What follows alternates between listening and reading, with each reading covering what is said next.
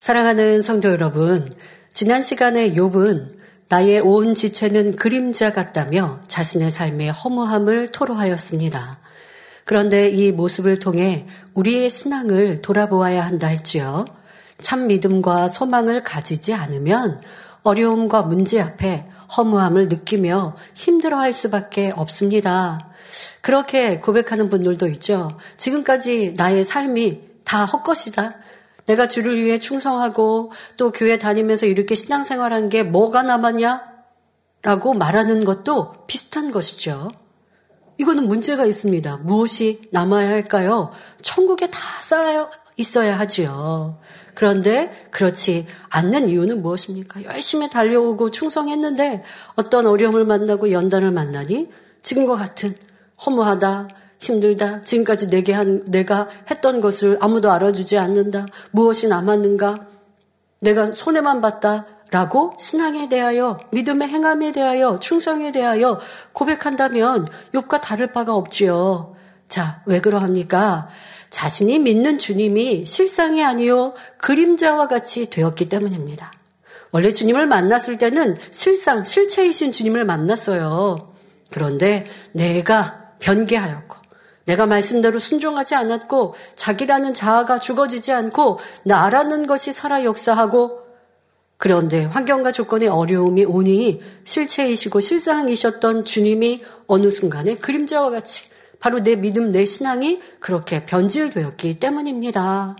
참 믿음을 가졌다면 히브리서 11장 1절에 믿음은 바라는 것들의 실상이요 보지 못하는 것들의 증거니 하신 말씀처럼 구하는 것마다 실상으로 드러나 하나님을 만나는 신앙생활을 할 수 있습니다. 또한 어떤 괴로움이 있다 해도 천국을 소망하니 어려움 중에 불평 원망하지 않고 천성문을 향해 열심히 달려갈 수 있습니다.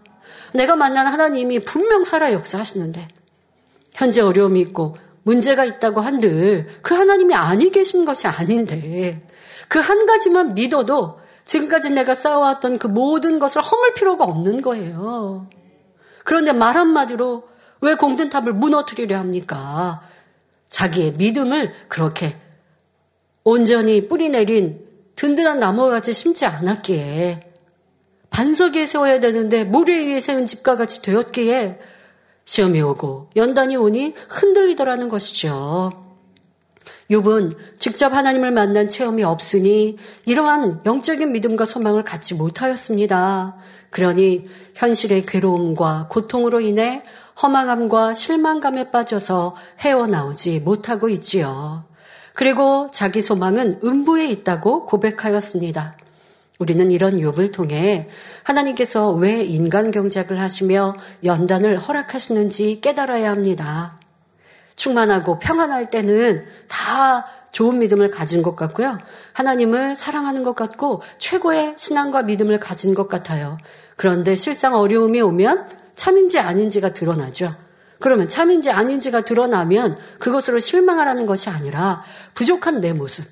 아, 내가 형식적으로는 충성하고 남이 보일 때는 열심히 하였지만 진정 내 중심 안에 영으로 이룬 것은 이렇게 부족하였구나.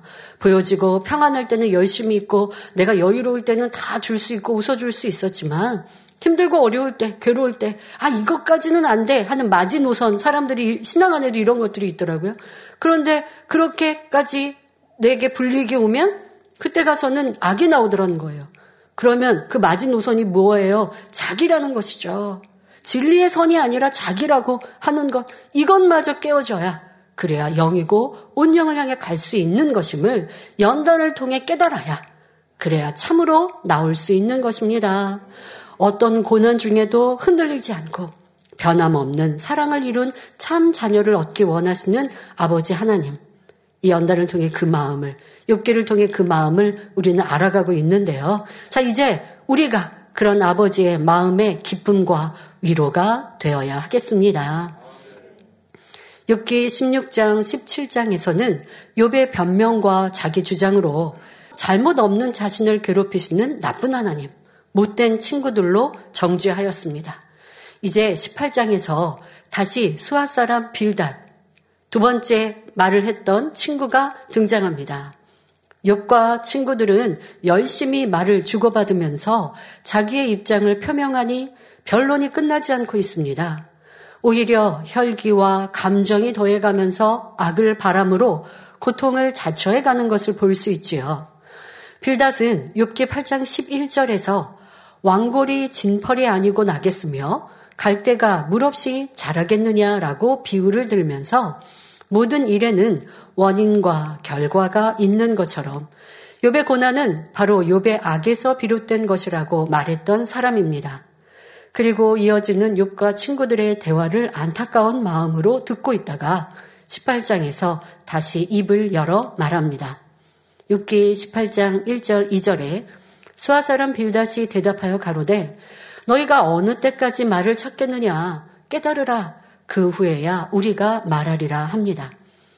만일 친구나 친척이 다투는데 서로 옳다 하며 다툼이 끝나지 않는다면 여러분 어떻게 하시겠습니까? 아니 도대체 어느 때까지 다투려고 하느냐? 이제 제발 그만 좀 해라 말하지 않겠습니까? 빌닷도 이런 심정으로 말하고 있는 것입니다. 지금까지 우리는 욥과 친구들의 변론을 보며 참으로 안타까웠습니다. 서로 자기만 옳고 상대는 틀렸다 말하며 상대가 했던 말을 기억하여 일일이 받아치는 모습이었죠. 이렇게 대부분 사람들은 변론할 때 어떤 말로 상대를 이겨볼까 속으로 궁리하면서 끝까지 말을 만들어내는 것을 볼 수 있습니다. 어찌하든 상대를 이기기 위해 끙끙대며 할 말을 찾다가 급기야 할 말이 없는 궁지에 몰리면 혈기를 내기도 하죠. 과연 여러분 자신은 상대를 끝까지 이기기 위해 이렇게 무익한 변론을 한 경우는 없었는지 점검해 보시기 바랍니다. 마태복음 7장 6절에 거룩한 것을 개에게 주지 말며 너희 진주를 돼지 앞에 던지지 말라. 저희가 그것을 발로 밟고 돌이켜 너희를 찢어 상할까 염려하라 말씀합니다. 이 말씀과 같이 내가 아무리 좋은 말을 한다 해도 상대가 듣지 않으면 소용이 없으니 더 이상 무익한 말을 하지 말아야 합니다. 상대편도 자기가 옳다고 생각하기 때문에 물러서지 않는 것이니 더 큰 다툼으로 번지기 전에 내 편에서 변론을 멈추는 것이 현명하지요. 그런데 제3자가 싸움을 말리려고 끼어들었다가 상대방을 깨우쳐 주는 척 하면서 오히려 자신이 더 많은 말을 하는 경우도 있습니다. 바로 본문에 나오는 빌닷이 그러했습니다. 빌닷은 너희가 어느 때까지 말을 찾겠느냐? 다시 말해, 어느 때까지 변론하겠느냐 하면서 안타까워하는 것 같지만 본인도 잠잠하지 않고 여전히 말을 찾고 있기 때문입니다. 하나님이 보시기에 얼마나 우스운 일입니까? 다투고 있는 욥과 친구들도 옳지 않지만 그런 그들에게 잠잠하라고 말을 해놓고는 정작 본인은 열심히 말하는 빌닷도 옳지 않지요. 빌닷은 욥에게 다음과 같이 힐문합니다. 욥기 18장 3절 4절에 어찌하여 우리를 짐승으로 여기며 부정하게 보느냐? 너 분하여 스스로 찢는 자야. 너를 위하여 땅이 버림을 당하겠느냐? 바위가 그 자리에서 옮기겠느냐 말합니다. 그동안 욥은 친구들에게 너희는 사람 같지도 않다. 너희들은 온전치 못하다. 나와는 상대도 되지 않는다고 무시해 왔습니다. 그러므로 빌닷은 이에 대해 욥이 친구 취급도 하지 않고 짐승처럼 여겼다고 말하는 것입니다. 짐승은 사람과 달리 이성도 분별력도 없이 그저 본능대로 살아가는 존재입니다. 빌다시 볼때 욥은 친구들을 이성이 없는 짐승처럼 취급했으며 폐괴한 자라 정죄했기에 어찌하여 우리를 부정하게 보느냐고 따져 묻는 것입니다. 그동안 욥은 친구들을 부끄럽게 만들며 혈기 속에 쏘아붙였습니다. 친구들 역시 조금도 양보 없이 반박하고 있으니 서로 피장파장이지요. 본문 4절에 빌닷은 욥을 향해 스스로 찢는 자라고 말하고 있습니다. 욥은 소망이 없는 처절한 상황에 처한 자신을 향해 친구들이 자꾸 책망하며 지적하니 스스로 분해서 찢는 자가 되었습니다. 그러면 욥이 어떻게 자기를 찢었는지 살펴보겠습니다. 욥기 16장 9절부터 11절에서 욥은 그는 곧 하나님은 진노하사 나를 찢고 군박하시며 나를 향하여 이를 갈고 대적이 되어 뾰족한 눈으로 나를 보시고 무리들은 나를 향하여 입을 벌리며 나를 천대하여 뺨을 치며 함께 모여 나를 대적하는구나. 하나님이 나를 경건치 않은 자에게 붙이시며 악인의 속에, 손에 던지셨구나라고 말했습니다. 즉, 하나님은 나를 경건치 않은 너희들에게 붙이셨고 악인인 너희에게 던지셨다면서 하나님께 대들며 원망했을 뿐 아니라 친구들을 악인 취급했습니다. 이 외에도 욥은 온갖 비질리의 말을 쏟아내므로 스스로를 찢는 모습이 많이 있었습니다. 아, 스스로 자기를 찢는다라고 하는 것이 무엇일까 궁금하신 분들도 계셨겠지요. 여러분, 세상에서 자해한다라고 하죠. 스스로 자기 몸을 이렇게 상처를 내고 해하는 자기 스스로가 이런 때로는 정신적인 문제가 있거나 할 때 이러한 현상들이 나타나는 그거는 굉장히 위험하지요. 자녀가 그러면 부모님은 그 팔다리를 어떻게든 어 뭐 묶든지 막아서 자해하지 못하게 할 텐데요. 자해하면 내 몸에 상처가 나고 피가 나고 다치게 됩니다. 어, 그건 그럴 수는 없지 않습니까? 그런데 지금 이 욥이 그리하고 있다라고 친구는 말하는데요. 이 말이 맞다는 것입니다. 그러면 어떻게 자기를 이렇게 찢는다라는 모습은 어떻게 나왔습니까? 바로 내 안의 괴로움과 내 안의 힘듦이 하나님을 원망하고 친구들을 탓하는 모습이 바로 자기를 찢는 모습이다라고 설명하시는 것입니다. 아니, 그냥 불평 원망인데요? 라고 여러분은 생각하시겠지만 결국 그 불평과 원망이 나에게 다 되돌아와서 나에게 더 큰 괴로움이 되고 나에게 더 큰 상처가 되는데 지금 현재의 나의 힘듦을 이 악한 감정을 서운함을 괴로움을 그냥 표현했다. 난 너무 힘들어서 그냥 불평하고 원망하고 주저앉았어요. 라고 말하지만 결국 그로 인하여 내게 더 큰 해가 돌아온다는 것을 오늘 말씀을 통해 우리는 깨달아야 합니다. 혹여 여러분 자신은 자기 스스로를 찢는 자, 이런 사람이 아닌지 말씀을 통해 분별해 보시기 바랍니다. 주님을 믿는다 하면서도 진리 안에 온전히 변화되기 전까지는 이렇게 자기를 찢는 사람이 많이 있습니다. 억울한 일을 겪거나 자기 생각에 맞지 않을 때 혈기와 난동을 부리고 자신의 마음을 다스리지 못한다면 이 또한 스스로 찢는 자입니다. 우리 성도님들은 이러한 악은 버렸을 거예요.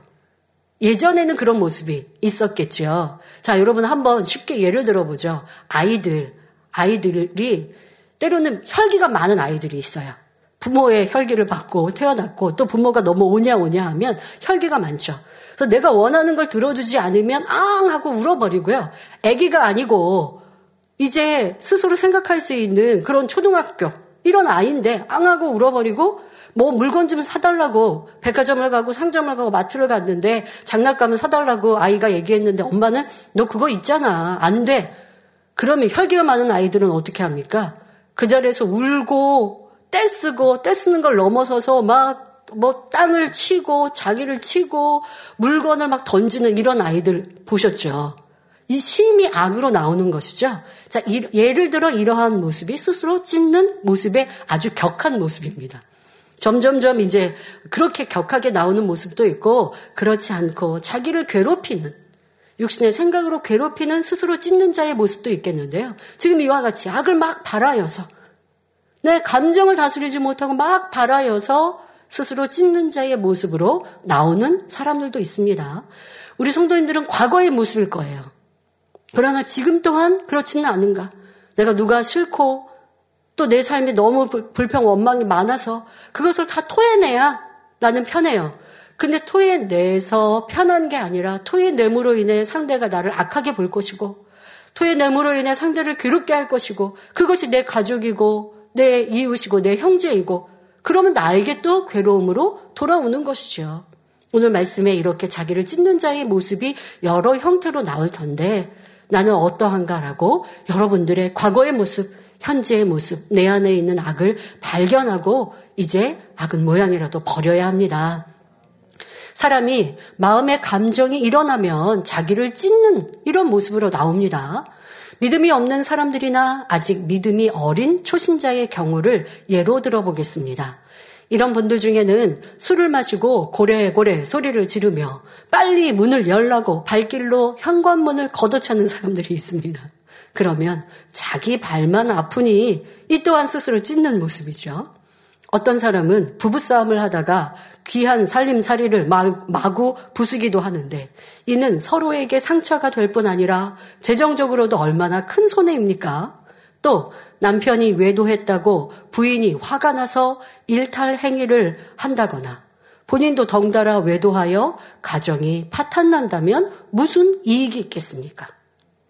교회 안에서도 주의 종이나 성도와 걸림이 되어 주일날 예배에 참석하지 않는 사람도 있는데 주의를 지키지 않는 것은 하나님 앞에 범죄하는 것이니 이 또한 자기 손해입니다.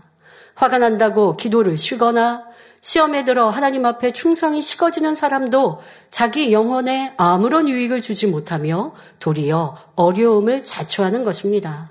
이 모든 행위들이 바로 자기를 찢는 것입니다. 우리 학생들 중에는 부모님이 내가 원하는 대로 해주지 않으면 나 밥 안 먹어. 그리고 문 탁 닫고 방에 들어가요. 손해는 자기만 보죠. 뭐 이것을 자기를 찢는다고까지는 안 하지만 그러한 악의 모습이에요. 그것이 자라나면 지금 말씀드린 대로 세상 사람처럼 술 먹고 때려 부시는 이런 모습으로 나오는 거예요. 어린 아이 때부터 이러한 악을 버리지 않고 또 부모가 가정에서 다스리는 가르침을 주지 않고 악을 바라다 바라다 보면 결국 그런 나쁜 형태의 모습까지 나오는 것이죠. 영적으로도 누구 때문에 저 사람 때문에 이 환경 때문에 이것 때문에 아유 나 영적으로 충성 안 해. 나 그냥 좀 잠깐 쉴래. 이 내 영적인 마이너스가 얼마나 큰 줄을 알아야죠. 아니 난 세상에서 세상 나간 것도 아니고 죄 짓는 것도 아닌데요. 하나님 뭐라고 하실까요? 너를 사랑하지 하나님 나를 사랑한다 하지 않으시는 거예요. 나를 사랑하면 충성할 것이고 헌신할 것이고 봉사할 것이고 낮아져야 되는데 그게 싫으니까 아, 저 사람이 싫어서 이 환경이 싫어서 이것이 싫어서 그냥 난 조용히 신앙생활 할게요 라고 했지만 자기에게 큰 영적인 마이너스가 된다는 것을 알아야 하며 이 또한 자기를 얼마나 사랑하며 또한 자기를 위해 사는 하나님을 위해 사는 것이 아니라 나를 사랑하는 마지막 때의 유괴 사람의 모습의 형태이지요.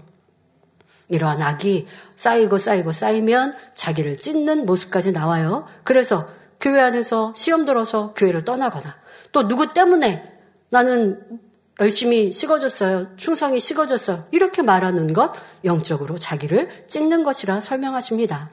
이 외에도 욕과 같이 하나님과 친구들을 오해하고 판단하여 스스로 고통을 당하는 사람들도 많지요. 저 사람이 나를 미워하나 보다. 다른 사람의 말을 듣고 나를 나쁘게 생각하나 보다 판단하며 담을 쌓고 스스로 괴로워합니다. 근데 그런 괴로움이 도가 지나쳐서 사람들과 만나기도 싫고 난 열심히 식어졌고 성령 충만함이 식어졌고 하고 자기만의 세계에서 자기를 괴롭히는 육신의 생각 속에 있다면 이 또한도 얼마나 어리석은 육신의 생각으로 자기를 찢어가는 이런 모습입니까? 또 자격지심으로 다른 사람과 비교하며 고통을 자초하며 슬픔 속에 빠지거나 상대를 시기 질투하여 악을 바라는 사람도 있습니다. 이 자격지심, 남과 비교하여서 고통당하는 것, 어느 정도라면 그냥 육신의 생각이고 이 또한 악한 생각을 벗어야 하지만 그것이 도에 지나치면 남에게 해를, 내가 싫은 사람에게 해를 가하고 그리고 내 스스로 또 고통을 당하면서 이 사람도 판단하고 저 사람도 판단하고 이 사람도 정지하고 누가 윗사람이 내가 싫은 사람 어, 칭찬하면 윗사람도 싫어지고 그 악의 악이 계속하여서 나를 괴롭게 하고 힘들게 하고 그런데 나는 기도하고 충성한다고 해요. 하나님 사랑한다고 생각해요.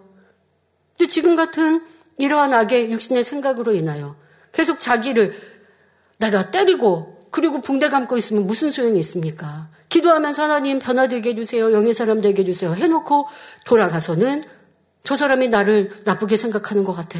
아, 윗분에게 나, 나에게 대해 나쁘게 얘기한 것 같아. 자기 혼자 육신의 생각 속에 괴로움 속에 빠져 들고 있으니 이 얼마나 어리석은 모습입니까? 욥이 그리하고 있잖아요. 하나님이 나를 이렇게 괴롭게 하셨다. 하나님이 나를 이렇게 구박하시고 군박하신다. 이런 괴로움을 주셨다. 자기 혼자, 혼자 생각하고 괴로움에 괴로움에 점점점 지쳐가듯 이러한 여러분들의 육신의 생각 속에 스스로를 찢는 자는 아니었는지 생각해 보시길 바랍니다. 자, 이 모든 것도 자기 악으로 인해 스스로 고통에 빠진 것입니다. 누가 나를 괴롭게 하고 힘들게 하고 욕하고 뒤에서 험담해요. 그래서 괴로워요. 할 필요 없다고 욕기 강에 많이 말씀드리고 있습니다. 자, 그런 경우를 만나도 아, 저 사람이 나를 오해하나 보다.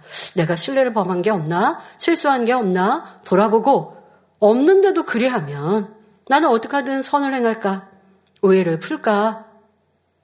또 그렇게 상대가 내가 손 내밀어도 손 잡지 않으면 어쩔 수 없어요. 시간을 두고 또 기도하면 되는 거고.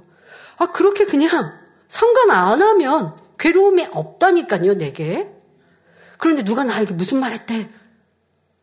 하는 거 듣고 싶고, 알고 싶고, 그래서 또 들어서 고통당하고, 해결하지 못해서 또 힘들어하고, 다 내 안에 악일, 악으로 인함임을 알아야 합니다. 환경 때문에 다른, 다른 사람 때문에 고통을 당한다 말하지만 많은 경우 자신의 악으로 인해 슬픔과 괴로움 속에 빠진다는 것을 알아야겠습니다. 이러한 감정을 제어하지 못해 분을 바라거나 악을 행한다면 스스로 찢는 자가 되니 얼마나 어리석은 것인지 알아야겠습니다. 빌다스인 요백에 너를 위하여 땅이 버림을 당하겠느냐? 바위가 그 자리에서 옮기겠느냐라고 말합니다. 여러분 이 문장을 들으시면 이해가 되십니까? 빌닷은 어떤 의도로 이런 말을 했을까라고 이해가 되십니까? 자 이제 설명하겠습니다. 자 이, 지금 이 빌닷의 말처럼 땅이나 바위가 움직이지 않고 그 자리에 있는 것은 변함없는 사실입니다. 자 그럼 어떤 의도로 이런 말을 했을까요? 요 네가 분을 낸다고 해서 땅이나 바위가 꿈쩍이늘 하겠느냐? 라고 비웃고 조롱하는 말입니다. 네가 그렇게 많은 말을 한다고 해서 뭐 바뀌는 거 없어. 라는 말이에요. 이게 얼마나 비웃는 말인지 알아야겠습니다. 일상생활에서 비유를 들면 예를 들어서 남편이 아내에게 화가 나서 말로 막 하다가 아내가 잘 안 들어주는 것 같으니까 화가 나서 나 이렇게 화가 났어 라고 하는 그런 표시 근데 이러면 안 됩니다만은 옆에 있던 시계를 던졌어요. 그러니까 이때 아내가 부인이 얘기하는 거예요. 아니, 그거 던진다고 화가 풀리겠어요? 왜? 더 비싼 거 던지지. 라고 말한다면 남편은 더욱 화가 폭발하게 되지 않겠습니까? 남편의 행위도 악하지만 아내의 악함은 한술 더 뜨는 격이지요. 그러니 남편이 처음에는 시계 하나를 던지는 것으로 끝내려고 했는데 아내의 말에 화가 더 치밀어 올라서 이번에는 아내가 소중히 여기는 값비싼 물건을 던질 수도 있습니다. 나중에는 이것저것 가리지 않고 가구들이 마구 날아가게 되는 것이지요. 이때 지혜로운 사람은 얼른 깨우쳐서 아, 내가 어리석은 짓을 하고 있구나. 남편을 화나게 하면 내 손해지. 하고 마음을 다스릴 것입니다. 그리고 하나님 앞에 회개하고 남편에게 정중히 사과를 하면 문제가 더 커지지 않을 것입니다. 그렇지 않고 오히려 비웃는 말로 남편을 더 악하게 만들어버리면 자신에게 유익될 것이 무엇이 있겠습니까? 남편이 억지를 부린다고, 아, 그거에 대해서 억지를 부리다가 감정에 못 이겨서 이것저것 던지는데 거기에다 내가 잘못했어요 하면 남편이 더 기고만장해질까봐, 아, 자, 나도 같이 따져 묻다가, 그러다가 맞아야겠어요? 그러다가 집에 있는 기물들 망가뜨려야겠어요? 그 싸움이 계속해서 여러 날 가야겠어요? 뭐 지혜로운 사람은 어떠한데요? 남편이 지금 화가 머리끝까지 올라왔으면 물러서야죠. 화나고 있을 때 말한다고 들리겠습니까? 옳고 그름이 분별이 되겠습니까? 그렇지 않은 거죠. 그러니까 나도 내 화, 내 감정이 격해져서 남편을 어떻게 하든 이기, 고 아내를 어떻게 하든 이기려고 하니까 참지 못하는 거지. 상대를 내가 상대에게 지금 말해서 싸움이 그쳐지고 상대의 감정이 다스려지는 게 아닌 거 아셔야죠. 내 감정이 다스려지지 않으니까 계속 말하고 있고 그로 인하여 불난 집에 부채질을 하고 불난 곳에 기름을 끼얹고 있는 것인데 그렇게 되면 악을 바라는 배우자도 문제지만 그것을 부추김으로 인해 내게도 큰 해가 온다는 것을 알아야 합니다. 이럴 때 남편도 아내로 하여금 악을 바라게 만든 책임이 있으니 악을 바란 남편도 또 아내도 서로 피장 파장이지요. 서로 자기를 찢고 있는 것입니다. 또한 악한 말과 행동으로 인해 상대를 찢는 것이지요. 내가 악한 말을 하고 악한 행동을 함으로 속이 시원한 게 아니라 그것이 나를 찢는 것이요. 상대를 찢는 것이요. 이것을 알아야 해요. 그런데 상대를 찢는 것은 또 자기를 찢는 것입니다. 내가 상대에게 악을 심으면 그 열매는 내가 거두게 되고 결국 손해보는 사람은 자기 자신이기 때문입니다. 이렇게 서로 찢는 것은 하나님을 너무나 진노케 하는 것임을 알아야 합니다. 그 결과 사단이 역사하여 가정 파탄이 일어나며 자녀들이 빗나가고 질병이 틈타는 등 엄청난 시험 환난이 따르게 됩니다. 하나님이 외면, 외면하시게 되므로 원수마귀 사단이 마음대로 물고 찢어버리는 것입니다. 가정 안에 자녀들이 삐뚤어 나가는 경우가 대부분 이러한 때입니다. 부모님이 싸우고 다투고 서로 물고 뜯고 자, 그리하면 자녀들은 그 안에서 불안할 것이고 밖으로 놔둘 수밖에 없을 것이고 그 마음의 상처와 힘듦을 어디서 풀니까 세상 친구들 그러다가 나쁘게 바뀔 수도 있는데 부모님은 나로 인한 것을 알지 못하고 또 자녀를 탓하고 계속 이렇게 해서 문제가 해결되지 않습니다. 자, 이미 내 자녀가 다 성장하셨다 할지라도 지난 시간들을 돌아보며 그 악이 지금도 내게 버리지 않고 지금도 있다는 거 이게 문제지 않습니까? 과거가 아니라 과거로 끝난 게 아니라 어떤 부분은요. 이제 삶에 터득했어요. 이렇게 싸워봤자 집에 기물만 망가지고 내 몸만 상하고 감정만 소비하고 힘드니까 그러니까 싸우지 말자. 근데 싸우지 않는데 상대를 이해하고 사랑해서 싸우지 않는 게 아니라 그냥 싸우면 감정 소비하고 나아질 게 없어요. 그러니까 대화가 없어지고 사랑이 식어지고 그냥 자녀 때문에 어떤 이유 때문에 이혼은 하지 않지만 남남처럼 살아가는 이런 가정 이런 모습도 보죠. 지혜롭다고 해야 할까요? 그렇지 않죠. 내 안에 악을 버리고 상대에 대한 미움, 원망, 탄식 이런 마음들을 벗어버리고 어떻게 하든 이해하고 품어주고 이해되지 않는 상대의 성격과 모습이라 할지라도 그렇게 살아온 것을 어찌해요? 바꾸려고 하기보다 어떻게 하든 그런 모난 부분을 내가 도와주려고 하고 모난 부분을 이해하려 할 때 화평이 이루어지는 것인데 내가 고치려고 하다 보니 상대를 고치려고 하다 보니 많은 말로 싸움과 다툼이 이어지고 싸움과 다툼을 이제 수년, 수십 년 하다 보니까 지쳐서 싸우지는 않으나 사랑 없이 살아간다고 하면 서로에게 아무런 유익이 없는 것이지요. 그런 괴로움 때문에 내 노년이 슬퍼지고 힘들어지고 외로워지고 건강도 해롭게 되어지는 것이고요. 더더욱 영적으로는 그러한 이들의 기도는 하나님의 응답해 주실 수가 없어요. 내 가정에 시험 환란이 떠나지 않는 이유가 바로 여기서부터 온다는 것을 알아서 지금 싸우지 않는데요, 다투지 않는데요 할 것이 아닌 우리 마음에 있는 내 배우자, 내 부모, 형제, 자녀 서로에 대한 이러한 미움과 원망들, 악한 마음들을 벗어 버려야 합니다. 우리는 육신의 생각과 악으로 자기를 찢는 일이나 감정을 제어하지 못해 상대를 힘들게 하고 괴롭게 찢는 일은 절대 없어야 하겠습니다.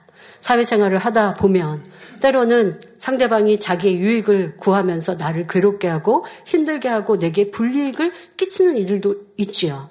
우리 성도님들은 그런 환경 속에서도 어찌하든 선을 쫓아 행하려고 합니다. 조금 손해 보더라도 따져 묻지 않고 다투지 않고 서로 분쟁하지 않으려 합니다. 그런데 그러다가도 상대가 너무 심하면 그러면 또 다투는 말을 하게 되고 서로 다투게 되고 분쟁하게 되고 또 송사하게 되고 이러한 모습이 되면 결국 내가 상대에게서 내 유익을 가져오려 하였지만 나 또한도 얼마나 괴롭고 힘듭니까?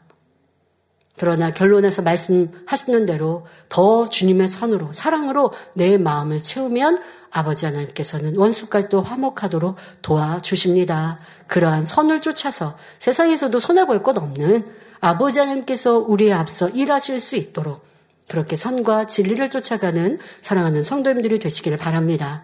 빌닷은 요백에 내가 밟고 있는 땅이라도 내 분냄에 놀래겠느냐? 내가 아무리 분을 낸들 단단한 바위를 어찌할 수 있겠느냐 말하며 비유를 통해 욥을 조소하고 있습니다. 이처럼 불난 집에 불을 끄겠다고 끼어들어 오히려 부채질하는 사람들이 많이 있습니다. 빌랏 입장에서는 욥이 하나님과 친구들을 욕하며 악을 바라니 잠잠케 해야겠다며 말을 시작하였지만 결국 자신도 같이 비웃고 있지요. 이처럼 상대방이 잘못해놓고 오히려 화를 내며 악을 바란다 할지라도 그를 조롱하거나 조소하지 말아야 합니다. 이는 상대의 악한 감정을 더욱 바라게 하는 것입니다. 어떠한 경우든지 오직 진리로만 대할 때 상대의 분을 가라앉힐 수 있고 상대를 감화시킬 수 있습니다. 데살로니가 전서 5장 15절에 삼가 누가 누구에게든지 악으로 악을 갚지 말게 하고 오직 피차 대하든지 모든 사람을 대하든지 항상 선을 쫓으라 말씀한 대로 상대에게 선으로 악을 깨우쳐 줄 수 있어야 비로소 그 악을 멈추게 됩니다. 그렇다고 선으로 악을 깨우쳐 준다고 말로 하라는 게 아니에요. 선한 행실로. 상대를 이해하고 극률이 여기고 품는 이런 모습으로 여러분 말로 상대를 가르치려 하는 것 그 어리석습니다. 상대가 감정이 높아졌을 때 말로 어떻게 상대를 눌러보려고 하는 거 아니 되는 일입니다. 그럴 때는 도리어 상대 말이 이제 그칠 수 있도록 말로 내 입술에 말로 아 그만해 아 알았어 알았어 이렇게 하라는 게 아니라 때로는 그냥 안타까운 말 상대가 옳은 말이 아니어도 처음에는 내가 진리로 권면해 주려 했는데 어, 안 들어요. 더 악을 바라요. 그러면 진리의 말 옳은 말이라 할지라도 내가 우선 다물고 그리고 상대도 이제 감정이 추스러들 수 있도록 하는 지혜가 필요하겠죠. 그리고 시간이 지나 조금 평안해질 때 설명하는 게 그것이 더 효과적인 방법일 것입니다. 악을 악으로 대하면 더 큰 악이 나올 수밖에 없습니다. 자, 이걸 꼭 기억하셔야죠.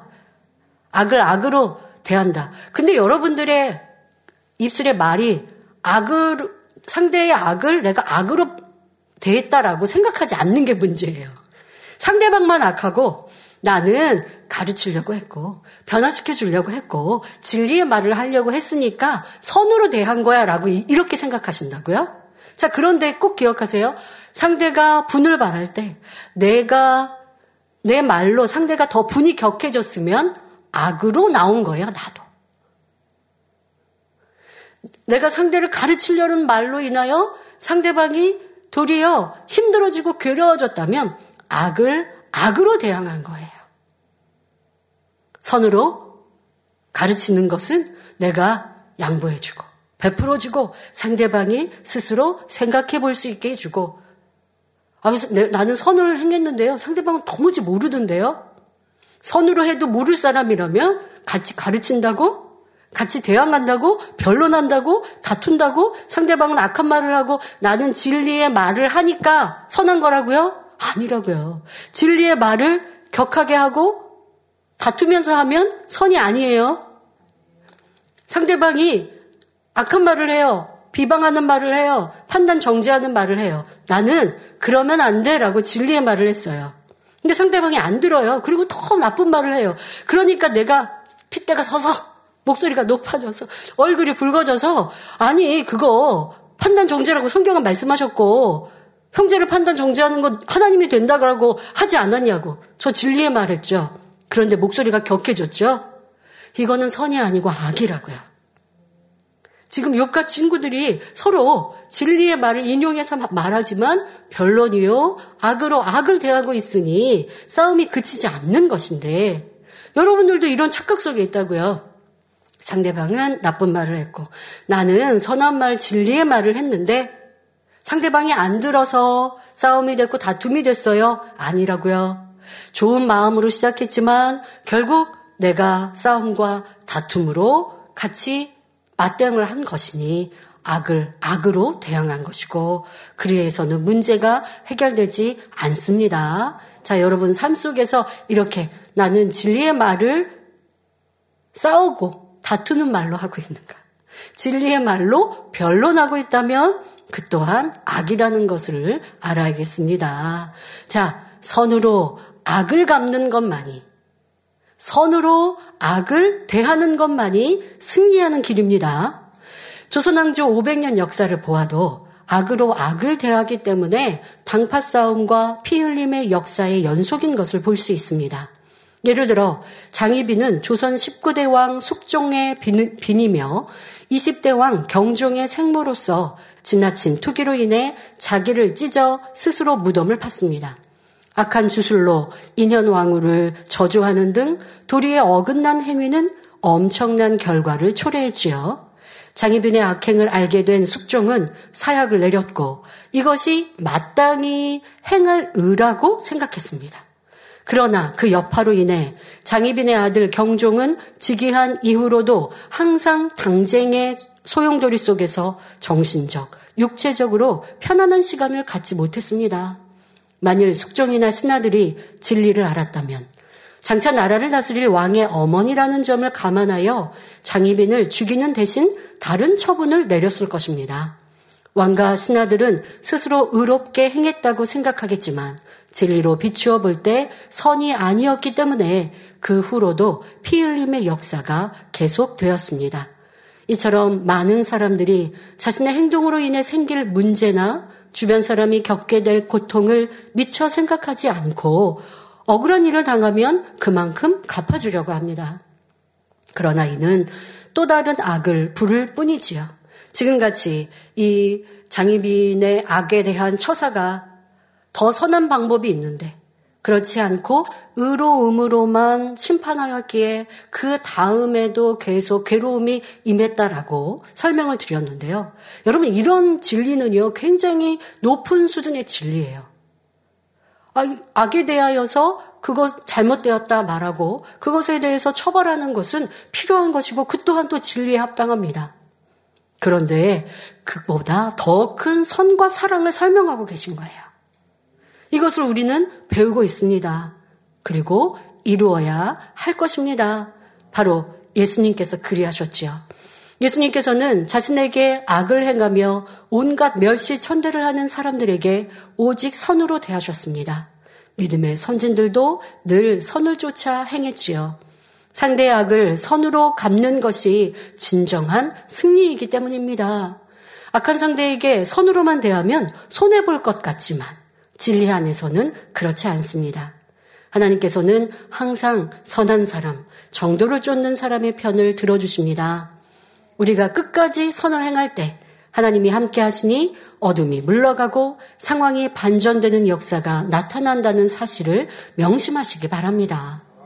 빌닷은 욥을 향해 욥기 18장 5절 6절에 악인의 빛은 꺼지고 그 불꽃은 빛나지 않을 것이요 그 장막 안의 빛은 어두워지고 그 위의 등불은 꺼질 것이요 라고 말합니다. 등불이나 촛불의 빛이 꺼지면 불꽃이 빛나지 않는 것은 당연합니다.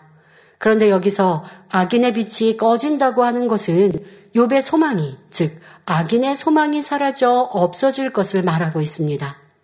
또 그 불꽃이 빛나지 않는다는 것은 욥이 쌓아놓은 모든 업적이 친구들이 볼 때는 악인의 행사였기에 빛나지 않고 깡그리 다 무너져 내릴 것이라고 저주하고 있는 것입니다.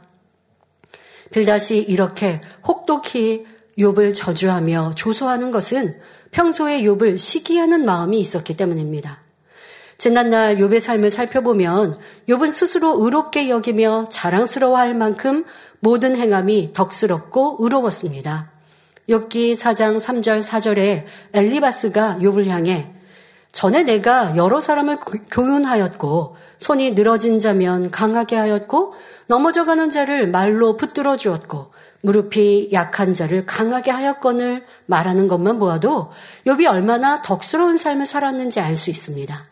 또 욥기 29장 15절부터 17절을 보면 욥은 스스로 말하기를 나는 소경의 눈도 되고 절뚝발이의 발도 되고 빈궁한 자의 아비도 되며 생소한 자의 일을 사실하여 주었으며 불의한 자의 어금니를 꺾고 그 이사이에서 겁탈한 물건을 빼어내어 썼느니라 하였지요. 이처럼 욥은 가난하고 소외된 사람들을 구제하는 등 열심히 선행을 쌓으며 의롭게 살았기에 많은 사람들로부터 존경을 받았습니다. 그런데 정작 욥의 친구들은 욥의 이러한 삶으로 인해 욥이 항상 부러움과 시기의 대상이었음을 본문에서 느낄 수 있습니다. 바로 빌다시 욥을 조롱하며 악인이라고 표현한 데서 알 수 있지요. 육적인 사람들은 자기 마음에 맞지 않고 비위에 거스르면 이렇게 악으로 나옵니다. 잘한 것도 깎아내리며 작은 잘못도 큰 잘못으로 부풀리고 없는 것도 만들어 나쁜 사람으로 만들려 합니다. 바로 시기 질투, 미움이 있기 때문이지요. 그러나 영의 사람은 마태복음 5장 44절에 말씀한 대로 원수도 사랑하며 자신을 핍박하는 자를 위하여 기도합니다. 악인의 빛이 꺼지기를 바라는 것이 아니라 어찌하면 더 변화되고 구원받기를 원하는 마음입니다. 본문 5절에서 빌닷은 악인의 빛은 꺼진다고 단정 지었습니다. 그런데 이어지는 6절에서 악인의 장막 안의 빛은 어두워지고 그 위에 등불은 꺼질 것이라고 말하는 것은 5절 말씀이 서서히 이루어지는 진행 과정을 표현한 것입니다. 즉, 악인의 빛이 점점 어두워져서 마침내 등불이 완전히 꺼지게 된다는 것이지요. 친구를 향해 이렇게 말하고 있으니 얼마나 악독한 저주입니까? 진정 하나님을 믿는 진리의 사람이라면 욕과 같이 힘을 잃어가는 사람을 대할 때 어떻게 해야 할까요? 어찌하든 희망을 주고 소망을 심어주어 의인의 길로 나올 수 있게 해야 합니다. 이것이 하나님의 자녀다운 모습이지요. 그런데 상대가 힘들고 어려워집니다. 그러니 도리어 그 사람의 과오를 찾아내려고 하고 그 사람의 흠을 잡으려고 하고 지금 말씀드린 것도처럼 잘했던 것도 나쁘게 여기고 자 이게 왜 그렇다고요? 시기 질투의 마음이 있기 때문에 여러분도 교회적인 연단할 때 이러한 모습을 잘 살펴보아야 합니다. 아, 내가 저 사람이 좀 평상시에 마음에 안 들었는데, 그런데 뭐 표현할 수 없었어요. 뭐 대항할 수는 없었어요. 그런데 그 사람이 어려움을 당해요. 그랬더니 있는 거, 없는 거 다 끄집어내서 그 사람을 험담하는 것. 아니, 불편한 건 있는지도 몰랐어요. 불편한 마음이 없다고 생각했는데, 어떤 사람이 공경에 처하니까 그 사람을 다 같이 돌팔매질하는 것.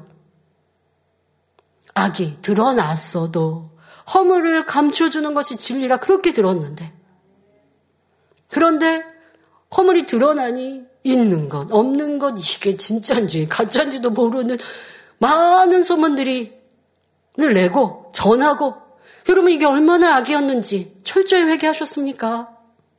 내게 이런 악독이 있구나. 나는 왜 그랬을까? 내가 저, 내가 저 사람을 그렇게 미워하고 싫어했나? 아닌 데가 아니에요.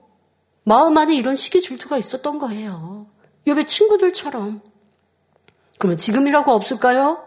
그런 일을 지금 안 하니까? 아니요, 지금도 내 마음에 버리지 않았으면. 그것이 얼마나 악독인지를 알아서 철저히 회개하고, 그런 악을 제가 행했습니다. 용서해 주세요. 지금도 내 안에 있습니다.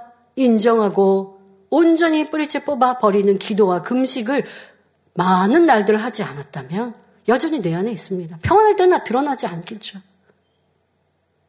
여러분 이런 모습들 욕기를 통해 우리는 가까운 그 시, 시간 안에 있었던 흘러갔던 그 시간들 나는 왜 그랬는가 라고 살피고 어떠한 악으로부터 비롯되었는지 이 친구를 통해서도 알아야 합니다. 그런데 우리 주님의 모습은 어떠하셨습니까?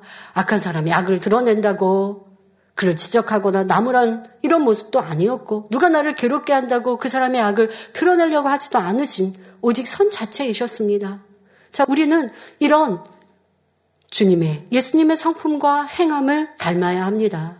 마태복음 12장 20절에 상한 갈대를 꺾지 아니하며 꺼져가는 심지를 끄지 아니하기를 심판하여 이길 때까지 하리니 했는데 이는 예수님의 성품과 행함에 관한 말씀이지요.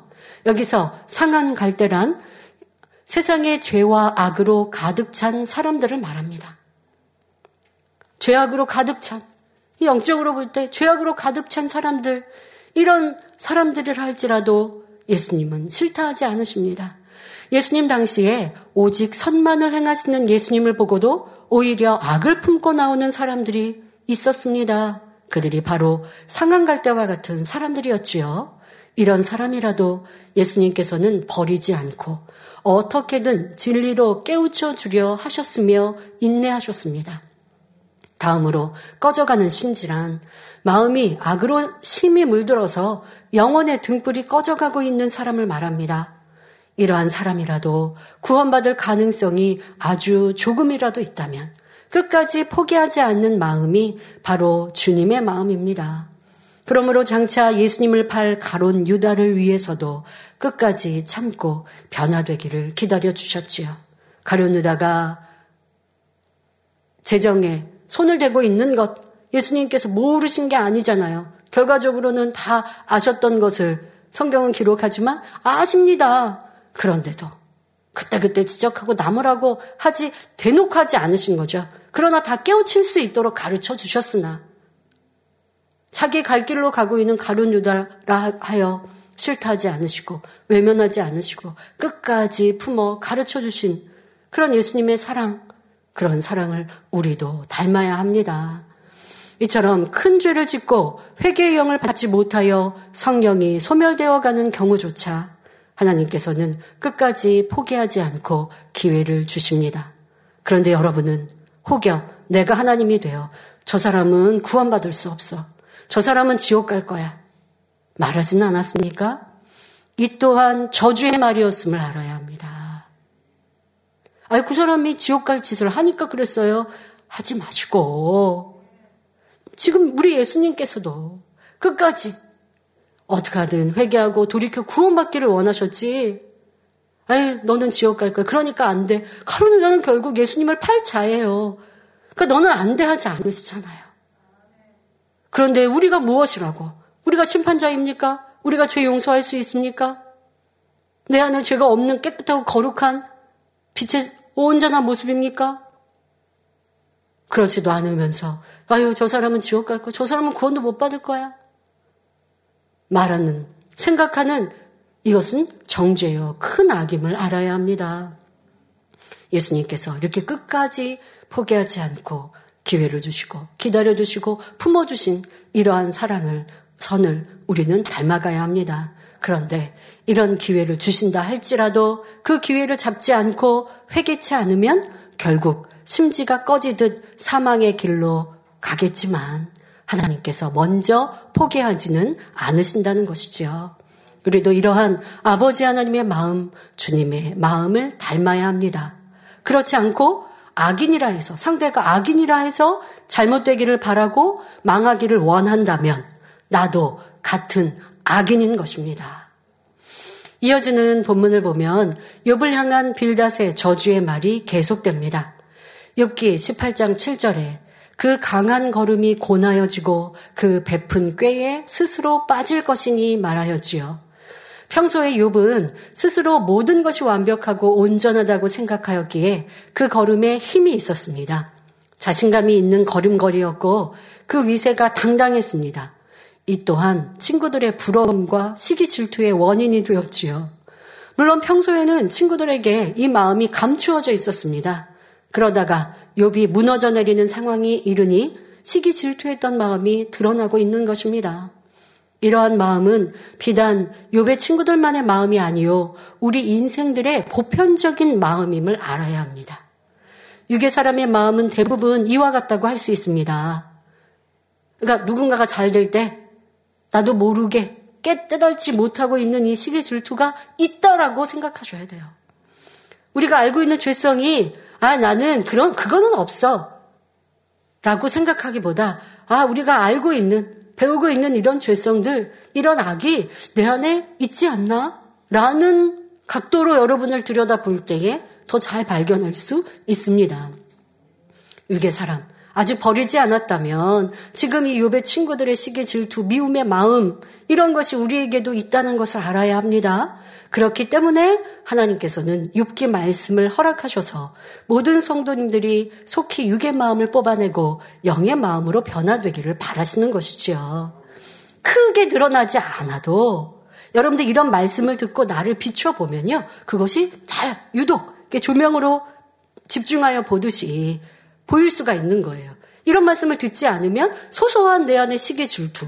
아, 누가 잘 됐는데, 아유, 저 사람 전에 보니까 이런 부족한 거 있던데? 이게 시기인지도 질투인지도 몰랐던 내 모습이었겠죠.